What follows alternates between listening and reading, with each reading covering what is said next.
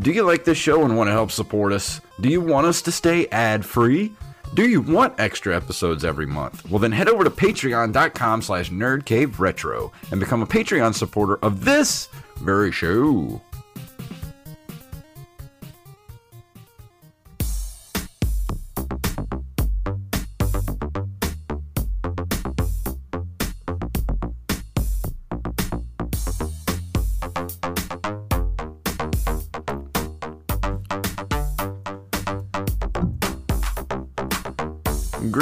Programs, and welcome back to another edition of the Nerd Cave Retro Show. My name is Jason Robbins.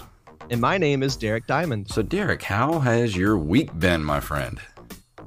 Well, I got my voice back, so Yay. that's uh that's a plus. It, it's funny because on uh, Monday morning, I was you know getting ready for work because I've been basically toughing it out. Like I haven't been feeling that great, but I didn't want to burn any more vacation days. Yeah. So I was getting ready Monday morning and I was just like coughing like crazy and I just coughed up like all this mucus and everything. And all of a sudden I was like, hey, I can talk again. Sweet. Yeah, I went through an entire round of antibiotics to get through my uh, sludge, and finally, I'm actually feeling okay. Yeah, I'm still not 100%. Like I'm still, I've still got the cough and still been coughing stuff up a little bit, but overall feeling much, much better. Fantastic. Yeah, I'm. which Uh, should be which should be fun because we were talking before we started. I'm actually going to Minnesota mm, later on this week, and it's going to be quite cold. So, chances are I might get sick again. We'll uh, see what happens uh, You said it was what going to be one degree, and that was going to be the high. on Saturday. Yeah, high of one degree. Have fun with that. I'll be indoors most of the time, or at least I hope pretty much all the time. Uh, one thing I did want to bring up uh, about our Patreon, um, I just wanted to give a shout out to our Patreon supporters, uh, Daniel Salmon, uh, Justin Olson, and Thad Smith. Thank you guys. Um, I just want to let everybody know that if you go over to Patreon, there's lots of tiers for you to uh, support the show and let everybody know again that if we get back up to the $50 level, which we were at for a little bit, we do extra episodes every month. So if you would like to have an extra episode every month where we do either an audio commentary track to a retro movie or we do sort of a roundtable sort of thing. So if that if you want that, then you're going to have to go and get us back up to the $50 level.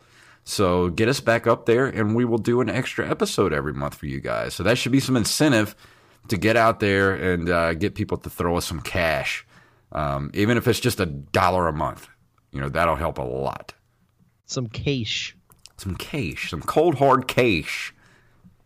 It's funny you mentioned that because uh, I truly think that our our bonus episode we did for Patreon, the Mario Brothers commentary, Yes. I think is my favorite episode we've ever done for this show.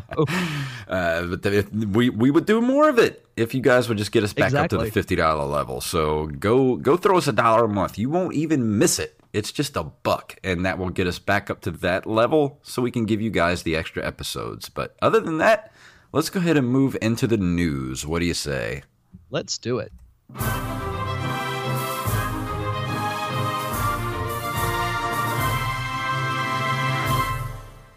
Our first story comes to us from NintendoLife.com. As a reminder, Zelda 2 and Blaster Master hit Switch today, plus two new special edition NES games. Which actually it's been almost a week now, but we're a little Yeah. late on the story. Yeah, but it's all good. Just in case it had slipped your mind, we've once again reached the time of the month when Nintendo updates the Nintendo Switch Online Services selection of NES games. A total of four new offerings have arrived, or five if you're in Japan. So let's get stuck in. The two main additions this month are Blaster Master and Zelda 2: The Adventure of Link, which Nintendo pre- right, which Nintendo previously confirmed last week. Elsewhere, SP or special editions of two previously released games have also appeared, with Ghost and Goblins and Ninja Gaiden joining the lineup.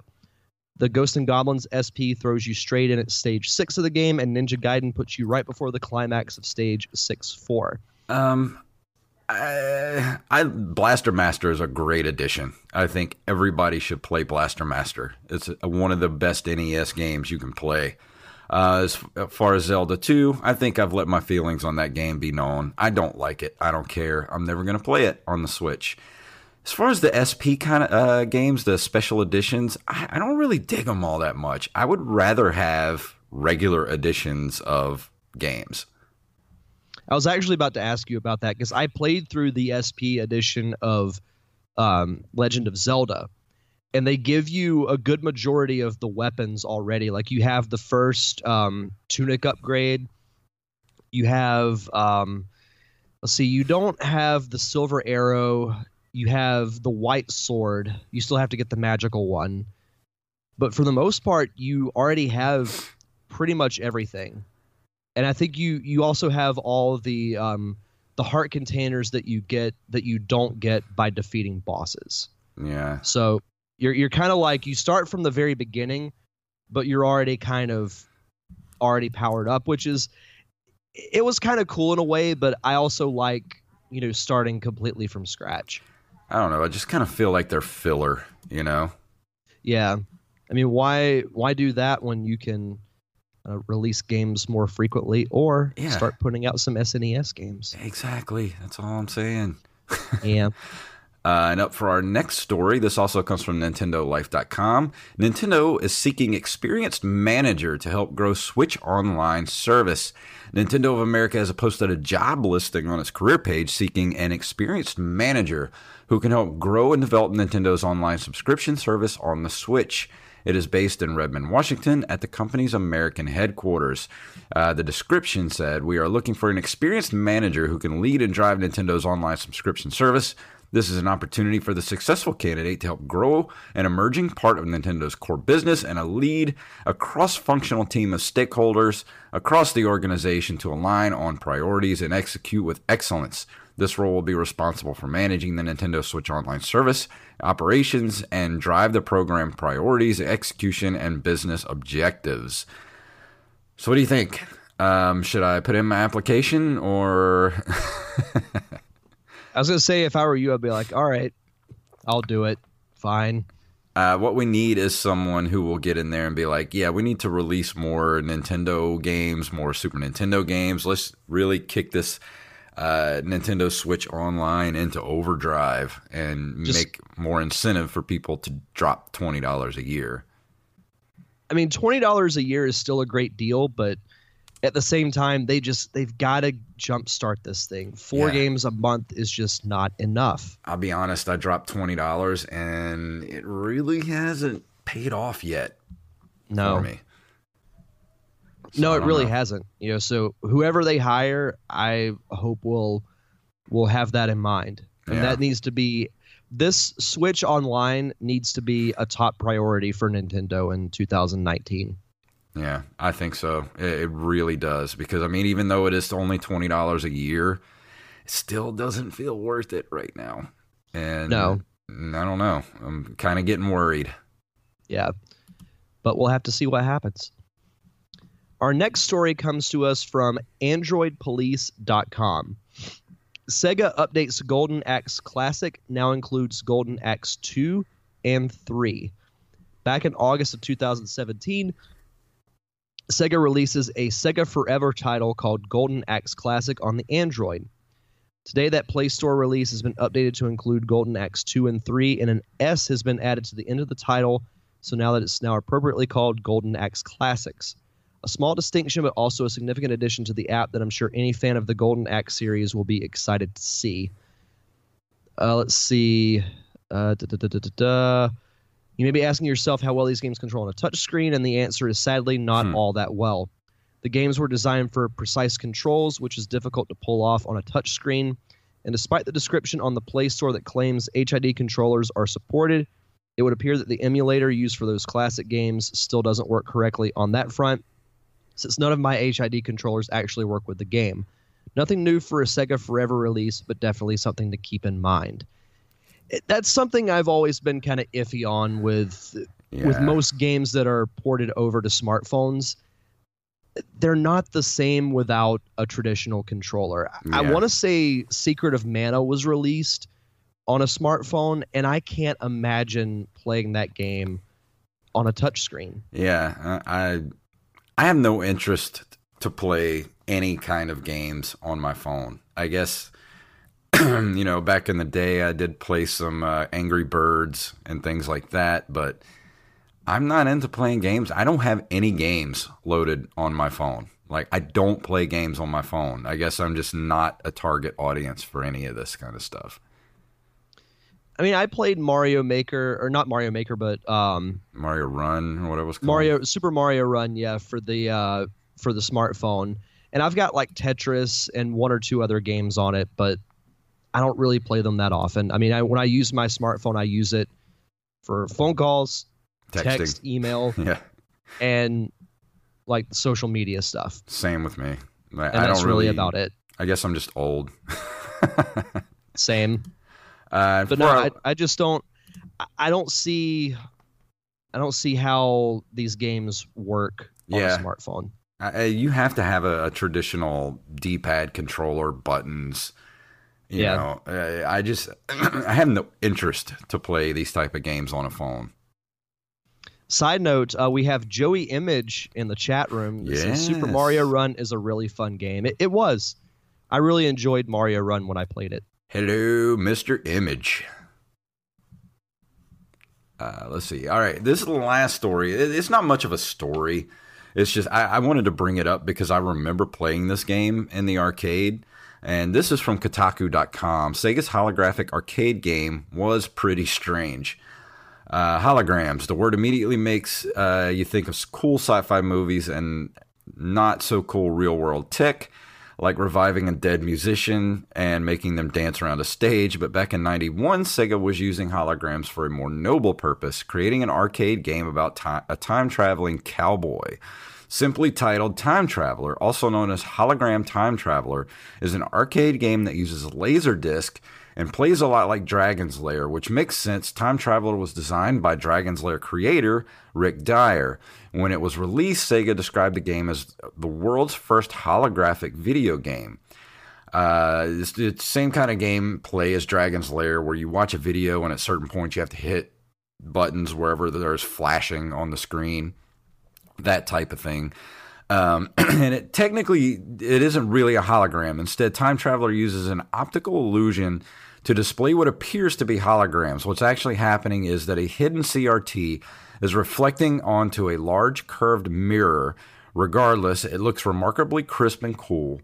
Um, and I do remember playing this game in the arcade, and I thought it was awesome because it kind of was weird looking. Like it actually looked like holograms on this like little dome that you looked into. Um, and maybe even Joey Image know, uh, played the game. but um, but I remember it was expensive to play back in the day. you know, you're talking early '90s. Excuse me for one second. As Jason hits his cough button. Yeah.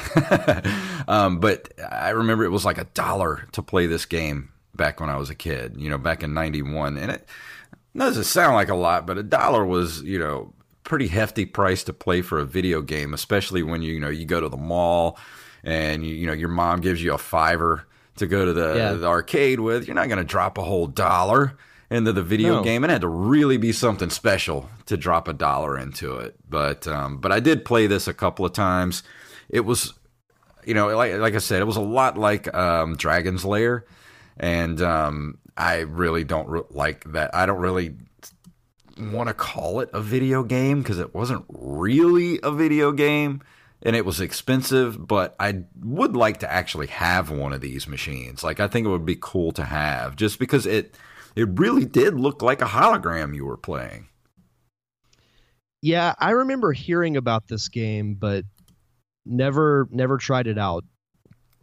It looks awesomely bad. yeah it- oh it's terrible but it's really cool when, when you look into this kind of like it's weird it's like this little dome that you looked into and you would see like you know the little cowboy and like like you see the there's like a gif going on here with a cowboy shooting a uh a caveman and there's like these uh, shapes in the background and like all kind of weird stuff going on and it was happening like right there in front of you and it was awesome but it was just way too expensive Joey says, "Oh my God, is the game with the 3D characters and cubes and things?" I remembered when you said dome. Yeah, yes, that's exactly it. It had it was such a weird game, but I would love to have one of these. I wonder if there are any working uh, time traveler games out there anywhere. There's got to be one out there somewhere. Has to be. Yeah, there absolutely has to be. Um, but let's go ahead and move into this month in video game history. Uh, let me pull up the thing here. Uh, in January of 1983, Apple Computer releases the Apple IIe, which becomes their most popular 8 bit machine. And I think any child of the 80s knows the Apple IIe. It's a classic looking early 80s Apple product. I, I never had one, but I I know that look very very well. Played a lot. I, I died of dysentery a lot on those uh, the Apple IIe. Did you know there's an Oregon Trail board game? Is there? That sounds fun. Well, it's like a board slash card game. I, I played it uh, on New Year's Eve. A lot of fun. That's awesome. I, I didn't know they were still making uh, Oregon Trail products. Yeah, I um I broke my leg, or my character broke my leg, and I was uh I was eventually left behind and then died. Yeah, it's always fun. As as the uh, Joey Image says, Oregon Trail board game board B O R E D. Fair. Uh, January 24th of 1984, Apple Inc. announces the original 128K floppy disk only Macintosh. Very first Mac. Mm-hmm. Mm-hmm. I'd love to have one of those. Uh, I'm pretty sure they're probably expensive to find. Oh yeah. No, I'm. I would love to have one of these just as like a display because I I love the mid to early '80s look of technology. Mm-hmm. I think I think that's why I like uh, the original Tron so much. Like I love the look of it. Yeah. I love the just the way all the computers and everything look. It's it's great. I miss '80s future tech. right. I love it. Uh, in January of 1987, Data East releases Karnov. As a character created by Data East, Karnov was reintroduced in several other games from the company, including Bad Dudes vs. Dragon Ninja, in which he is a boss on the first level. He later appeared in the 1994 Neo Geo game Karnov's Revenge. This game, also known as Fighters History Dynamite, it's not a sequel to the original Karnov, but to Fighters, His, Fighters History, a competitive one on one fighter in which Karnov is the final boss. Now, I know Karnov and I know Bad Dudes, but I never played uh, Fighters History um, or Fighters History Dynamite. Yeah, I haven't played those either. I, I know we've talked about Karnov on the show before. I want to review Karnov. I need to actually mm-hmm. get a copy of it. And you've reviewed Bad Dudes as well. Mm-hmm.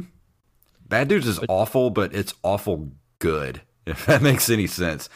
It's one of those bad games that's still fun to play. Yeah. Uh, let's see. On January 2nd, 1988, Electronic Arts releases Wasteland. Wasteland. Do I remember Wasteland? I do not. Uh, it looks like a library I, or something.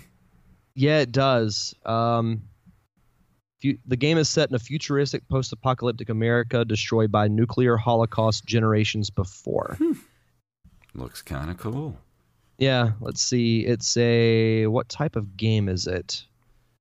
It was made for the Apple II, ported to Commodore 64 and MS DOS.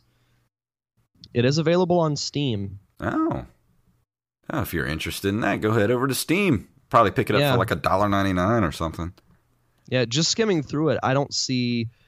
Uh, oh, game mechanics are based on those used in the tabletop role playing games such as Tunnels and Trolls and Mercenaries, Spies, and Private Eyes. Uh, Joey says Fighter's history was hard and that his rich friend had a Neo Geo. And I remember he said they were $800 for the console and $250 to $300 for the games that were the size of a VHS tape.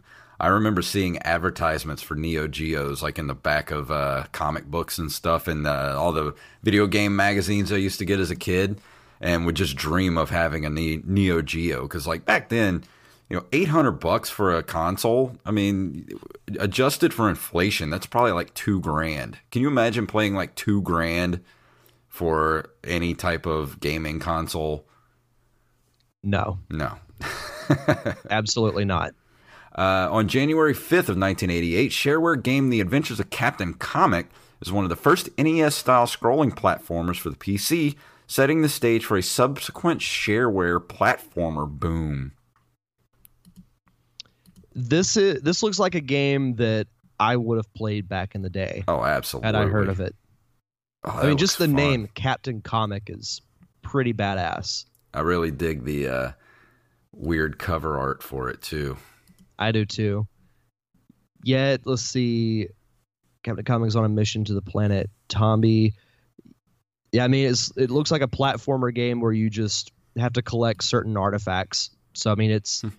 standard platformer. I like it. But yeah, I dig it. Let's see. January 8th of 1988, Konami releases Super Contra. One of the hardest games ever. God, that brochure is amazing. oh, look at that. Oh, that's amazing. I want that, on is- my wall. somebody definitely uh, ripped off Rambo and uh, Commando for that that cover art. Someone was big into the pop culture scene, especially movies at that time. That's fantastic. That that if there's anything on planet Earth that screams 80s, it's that. Yeah. Like if anybody asked me, some kid asked me like, "What was the '80s like?" Like I would just show them this. I just love the tagline. He's not human. He's not, He's not alien. alien. He's, He's the the predator. That's awesome. Uh, that's great. Uh, to round us out for this month in video game history, in January of 1990, Konami releases Top Gun: The Second Mission. Released in Japan as Top Gun Dual Fighters, it's the second Top Gun game produced by Konami for the NES. It was released in Japan on December, December 15th, 1989, in North America in January 1990, and in Europe and Australia on October 24th, 1991. It's crazy how far apart these release dates were back in the 80s and 90s for video games. Like it would, there would be like a year or two apart from you know the North American and European versions, and now it's just everything's a worldwide re- release. Everything. Yeah, I even remember in the 90s when, you know, Japan it seemed like would get games first, then we would get them mm-hmm. in a month or two later. You know, like the UK would get them. Then there would be games that would be advertised like in Nintendo Power, and you get all excited for, and then it would never get a North American release, and you'd be like, "What the hell?" Uh, Nintendo likes the tease. Yes, they do. I will throw one more out there just because I, I saw this on Facebook the other day. I yeah, yesterday was the 20 year anniversary of the original Super Smash Brothers Wow. for the N64. I was like, shit, I feel old. Already? yep. Came out in January of 99. Oh, I saw something earlier today um, because I love Slipknot, the band, and their first album came out in '99, Really? 20 years ago. I thought they were older than that. Well, they are. I mean, the band is, but their first album came out. Their first major label album came out in '99. They're self-titled Slipknot. That's crazy. I know, 20 years I thought ago. their album came out in like 96 or 97. Mm-mm, no, '99. God, I'm so old. I hate it. Wow. Wow. But tonight I am going to be talking about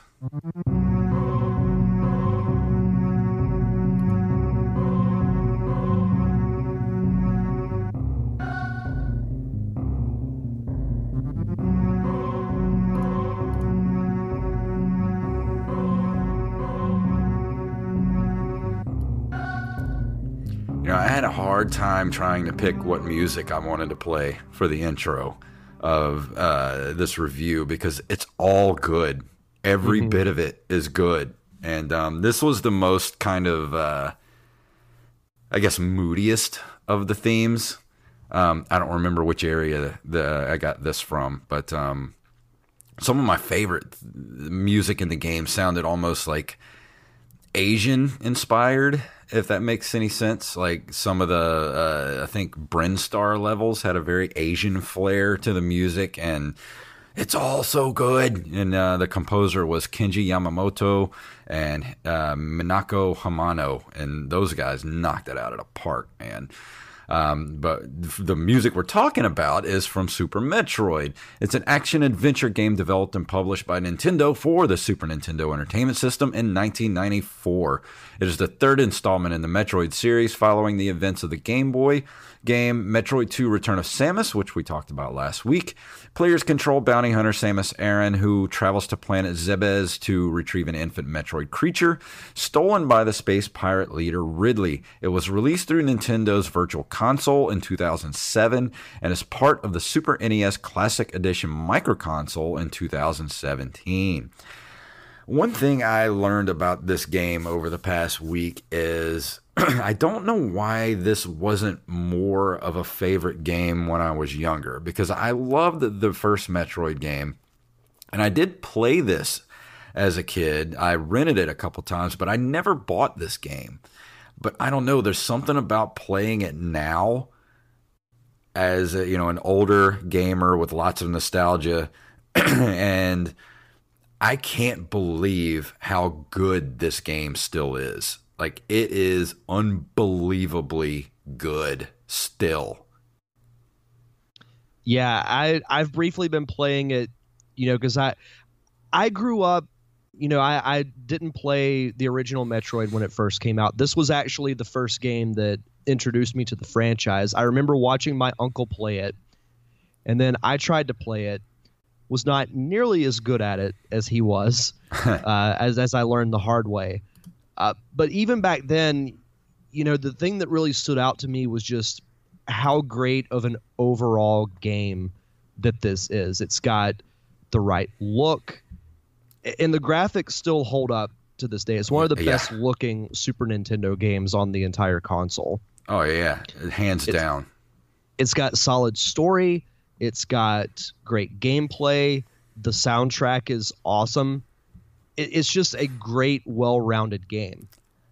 Uh, and just to talk a little bit about um, the the story, uh, it does take place immediately after Metroid Two: The Return of Samus. Uh, after she brings the the Metroid who thinks that Samus is its mother, uh, she brings the larva to the Ceres space colony for study. Uh, she receives a distress call. She returns to find the scientist dead and the larva stolen by Ridley, leader of the space pirates. Samus escapes from the colony and follows Ridley to the planet Zebes. She searches the planet for the larva and finds that the space pirates have rebuilt their base there, which is where the first game took place. Um, this game starts off with a bang, like uh, going after the the Metroid Ridley shows up and basically shows you how outmatched you really are as far as firepower and stuff. And of course, you have to make an escape from uh, you, you, know the the from the, the actual space station or where the you know the, uh, the the space colony was, and then you make your way to the planet and just it's a Metroid game. You you it's lots of exploration, lots of power ups.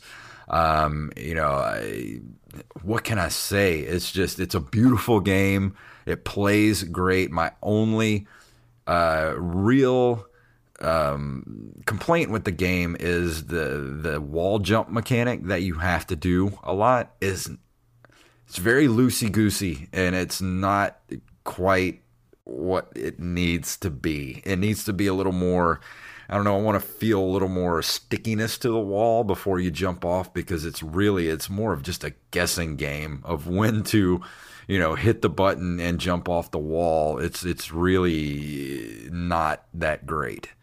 Well, it's like if you're slightly off the wall, nothing's going to happen. Yeah. You're just going to drop. The, the, it, the same thing happens with with Metroid Fusion, which I've been learning that the hard way as well. Yeah. um, and then last night I was playing. I had uh, where I'm at in the game right now. I have defeated Crocomire, which is a, a cool game mechanic. Uh, you basically have to push. He looks like a big red crocodile sort of creature, and you have to basically shoot him in the mouth every time his mouth opens. And the boss battles in this game just they are they just they're almost like a, a testament to what the Super Nintendo was capable of as far as pushing the graphics and the animation of everything. Like you, you push this, you know, Crocomire into the lava, and then down at the bottom, I didn't know this, but you run back the other way, and then he pops out behind a wall, like his after you know all of his uh, flesh has been taken off by the lava. You actually see the bubbles of him moving underneath the lava to go behind the wall, and then his giant skeleton comes crashing down, and it's awesome. And then I saved the game at that point, and then I went on for about another 30 to 40 minutes. Uh, going and collecting more power ups, and I finally got the uh, the X ray uh, vision uh, power up, and immediately after that, I wasn't paying attention to my energy meters and I died wiping out about 30 to 40 minutes of, of gaming and collecting power ups. And I almost vomited at that point because Super Metroid is ridiculously large game and very. I love the map system in this game, though. It's it's it's easy to get lost if you're not constantly looking at the map, but you it is much better than the first game as far as being able to recognize like landmarkers of where you've been so you don't really need to use the map all that much once you cuz there's there is a good bit of backtracking in the game to go, you know, certain places get there's certain items of course like in the first game where you can't get certain items uh, like energy tanks and things like that, go in certain doors until you get the power ups, which there's a lot of power ups in this game as far as, you know, missiles, super missiles. Uh, the grappling hook was a new addition in this game, which is great. I love, mm-hmm. I, I, have fun using the grappling hook. Um, and I don't know, there's just, this is a masterpiece of gaming and it actually jumps up to probably above Super Mario World to me on the super as far as how much fun I'm playing having playing this game on the Super Nintendo. That's a heck of a statement. I mean, it's great. There's not much to complain about with it. Yeah, I mean, and, and backtracking is to backtrack on backtracking. Um, that's kind of a staple with all the Metroid games. You know, yeah. it's, it's, you even do that with the newer games like Metroid Prime. When you get a power up, you have to go back and whether it's defeat a boss or find a power up that you couldn't get to before. So that I think that's why having the map is so important. So that's yeah. why we've been saying if you play a Metroid game, have a map mm-hmm. and use a walkthrough because you're gonna have to do a lot of backtracking. And yeah you know, and something that's been great with the newer games is they actually have a map on the pause screen. But I like having, you know, whether it's up on my computer or whatever, I like having like a reference thing that I can go to.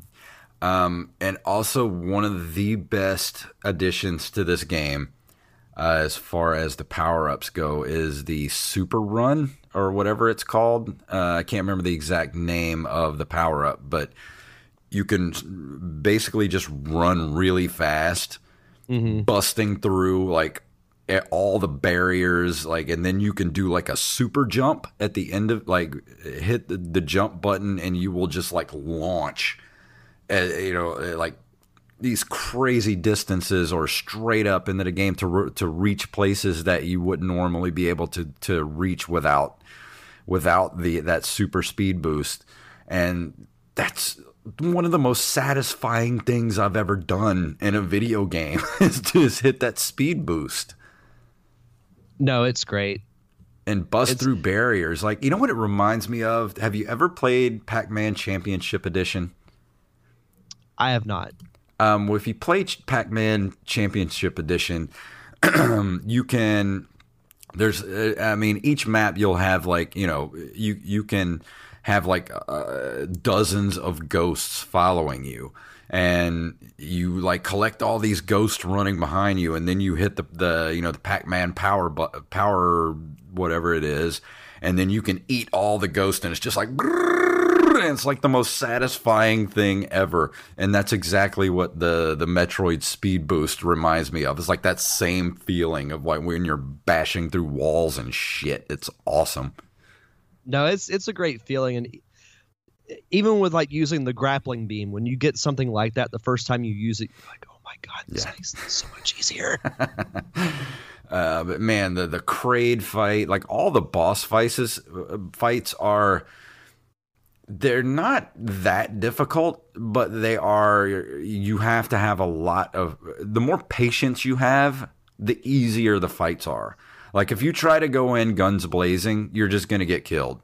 That, that's yeah. all there is to it. But once you learn the mechanics of the boss fights, they're super easy. And um, it's another thing. Like the the further along in this game that you get, and the more weapons you get, the more powerful you start to feel throughout the game. And that's the one of the best things about the game is you get to a point where you just feel like you're almost invincible fighting some of this stuff. Yeah. No, for sure. Did you get to play any of it this week? You said you were gonna gonna play some before we talked. I tonight. played. I played a little bit of it, not not nearly to the extent that you have, but I I, I have played through some of it. Yes. Um, but I am pretty far into the game. I'm not quite sure how far I am. I would say I'm probably about 65% finished with it at this point. I am going to finish it this week.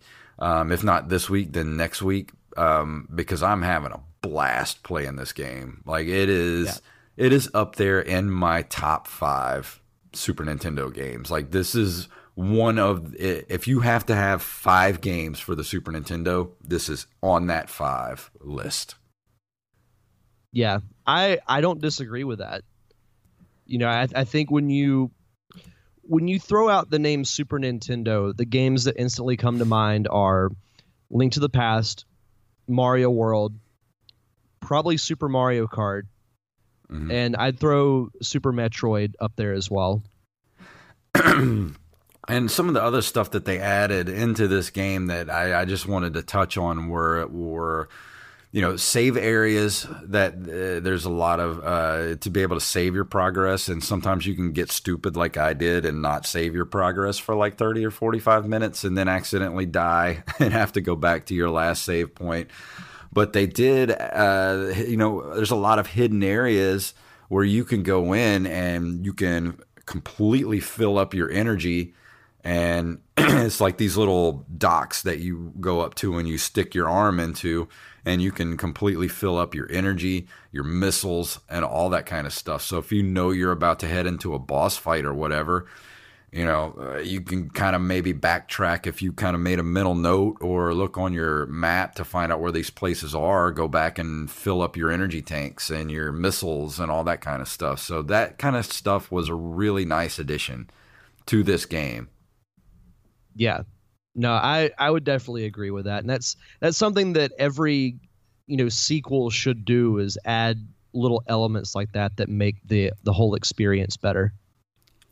Uh, let's see something about the music. Uh, the music for Super Metroid was composed by Kenji Yamamoto and Minako Hamano, and uses 16-bit versions of music from previous games. The SNES sound hardware allowed the use of recorded sounds simultaneously on eight channels as opposed to three PSG channels and one noise channel of the NES. Uh, Yamamoto decided that rich and expressive sounds, such as a female chorus, would be required to portray the setting realistically. He composed the main theme while humming, uh, by humming while riding his motorcycle from work. Um, and I, that's something I, like I talked about before uh, at the beginning was trying to pick uh, what music I was going to use to go into this segment. It was hard to pick. I mean, I sat here and listened to every single track from the game last night tr- over and over, trying to figure out which track I wanted to use. And it's just so awesome. It just sets the mood of the game perfectly. It does. It has one of the best overall soundtracks from really any game you know, on that console. Like you can really say that just about every track is good. They're all which great. is nice. All of them. And another cool thing about this game, and I don't know if anybody else, uh, I know everybody else has probably seen this that's played the game. Whenever you die, there the animation of Samus's death. yeah. Uh, it's like the the suit explodes off of her, and for like a split second, you see her in her bikini. Yeah. As she dies, I'm like, whoa. it's crazy like the just the amount of detail that was put into this game like you know like i have been following basically a, a walkthrough and um, doing a little bit of exploring uh, as i'm going through the walkthroughs and just finding stuff that's like not even in the walkthrough like energy tanks and, and missiles hid like hid little hidden areas here and there and i'm just like man the, the amount of work and programming that was put into this game to put all the detail in it. I mean, you just look at the graphics alone on this game. It's probably one of the best looking other than Legend of Zelda. It's probably those these two games are probably the two best looking games on the Super Nintendo. No, I'd agree with that 100%. For 16-bit graphics, the detail and there's one screen cap on the Wikipedia page. You can just see like the water the subtlety and the background, mm-hmm. the detail on the rocks. It, it's just a great looking 16 bit game, and that graphic style still holds up to this day. And this came out in what 94? Yeah, and, and that's, so that's you, this game could have been released today, and it would it would it could look exactly the same and still be just as as impactful. Like just the the visual of this game, like it, it's it's completely stands the test of time. I mean, this game's going to look great hundred years from now. This is the 25 year anniversary of this game. Oh, why'd you tell me that? we would have found out eventually for this month in gaming history. Oh man, that makes me feel so old. No, it's okay. I feel old too. Eh, I don't like it. it's all right. Um, but I, I honestly I could gush about this game all night, but I, I, don't know what else to say. I mean, I would just sit here and just gush over it all night. It looks great. It sounds great. the The controls are damn near perfect. The only only thing I have a complaint about is the wall jump. If it would have been more like uh, Batman's wall jump on you know the original Batman game for the NES, if it would have been more like that, this would be an absolute perfect game if not for that one little thing. Well, every game's got to have its little flaw, even the really yeah, good ones. I guess so. Uh, but let's see what's uh, Nintendo Power mentioned that the game may well be the best action adventure game ever. Uh, praised the game's graphics, sound, and controls, while their only negative comment was even 100 megabits of Metroid wouldn't be enough. Uh, Electronic Gaming M- Monthly gave Super Metroid their Game of the Month award. Uh, see, they compared it favorably to the original Metroid, applauding the graphics, many weapons and items available. Um, you know, it got some pretty solid uh, scores across the board. Um, GameRankings, uh, the aggregate score was 96%. Um, most of them are in pretty much the, the 90 percentile as far as ratings on this game, and you know it is on the um, the Super Nintendo Classic. So if you have a Super Nintendo Classic, you should be playing Super Metroid, uh, hands down. Like this is. Oh, I've been playing it. Oh, it's it's so good, and um, that's pretty much all I have to say. I'm going to give this game a solid 9.5 out of 10. Love it. If they would have had exactly the good, I would give it. They would have had the good wall jump mechanic. It would have been a nine point nine. Because nothing's perfect. Nothing's perfect. but that's all, that's like pretty it. much all I have to say about it. Unless you got some uh, little nuggets you want to throw in about the game. No, I mean I just agree with everything that you said. You know, it's it holds up well. Everything about it's great. It's a great overall game. It's one that it would be one of the first games that I would get if I were if I bought a Super Nintendo like now and had to pick five games to play. That would yeah. be one of the first. like it, it's it's up there on greatest SNES games of all time. Absolutely. Oh yeah, uh, and the, like I said, I don't know why this wasn't higher on my list when I was a kid. Uh, I, I mean, this game was right up my alley, and I just didn't play it all that much. You know, I rented it a few times. I never owned it. I own it now, and as an older gamer, like I'm, I'm still in awe of how absolutely damn near perfect this game is and how well it holds up. Like it's crazy how well this game holds up. The games of that era do. Well, most of them, but most of them, yeah. not all of them. Yeah. yeah. but um, but let's go ahead and start winding this one down. So, Derek, anything you want to throw out there as far as the Derek Diamond experience before we get out of here? No, just uh, new episodes come out every Thursday. Uh, this week, I'll be talking with a uh, former uh, college schoolmate of our mutual friend, Mr. Steve Wise. Ah. Uh, his name is Kays Altracchi. He is a film composer and now a filmmaker. So he'll oh, be my guest him. on the show this week. Um, new episodes come out every Thursday. You could check those out uh, on Apple Podcast, Spotify, and Stitcher Radio, and you can follow it on Facebook, Twitter, and Instagram at D Diamond Podcast. And I, I still want to apologize to everybody for uh, sniffling and coughing the entire episode. I'm still still recovering from the plague.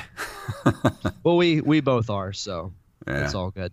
Um, I I really haven't been doing much lately. Um, I do have an, an announcement to make uh, as far as a new project that I'm working on, which Derek knows about, but I can't really say anything about it yet. Just keep an eye uh, on the show here. I'll announce it uh, in the next maybe month or so, month, month and a half. Uh, and also keep an eye on my Twitter at jfunktastic. And um, I'll be streaming some games uh, every once in a while uh, during the week. So if you want to watch me play old video games badly, then go watch me over on Twitch at twitch.tv slash jfunktastic. And I think uh, that's about it for me. What one more thing. Go follow me on Twitter and check out my Final Fantasy video. Yes, I uh, I did retweet it on the Nerd Cave Retro Twitter account. I saw I saw the game and I said I, I have to do it. It's for all you Final Just, Fantasy lovers out there. surprised I didn't get mugged when I left uh, that store. Uh-huh. Um, but and that's it for me. And um, so, Derek, what do you say we get out of here? Let's do it. Uh, if I can get the music to play. There we go. If you would like to email us, you can email us at nerdcaveretro at gmail.com. We are at nerdcaveretro.com. We're on Instagram and Twitter at nerdcaveretro, individually at jfunktastic and at Derek underscore diamond. We're on Facebook at facebook.com slash nerdcaveretro. Head over to Patreon at patreon.com slash nerdcaveretro and get us back up to the $50 mark so we can give you guys an extra episode of our commentary track. We love doing that. So boost us back up there. And also, wherever you get the show at, leave us a review. That helps us out a lot. So, Derek, please tell everyone what it's all about. May the way of the hero lead to the Triforce.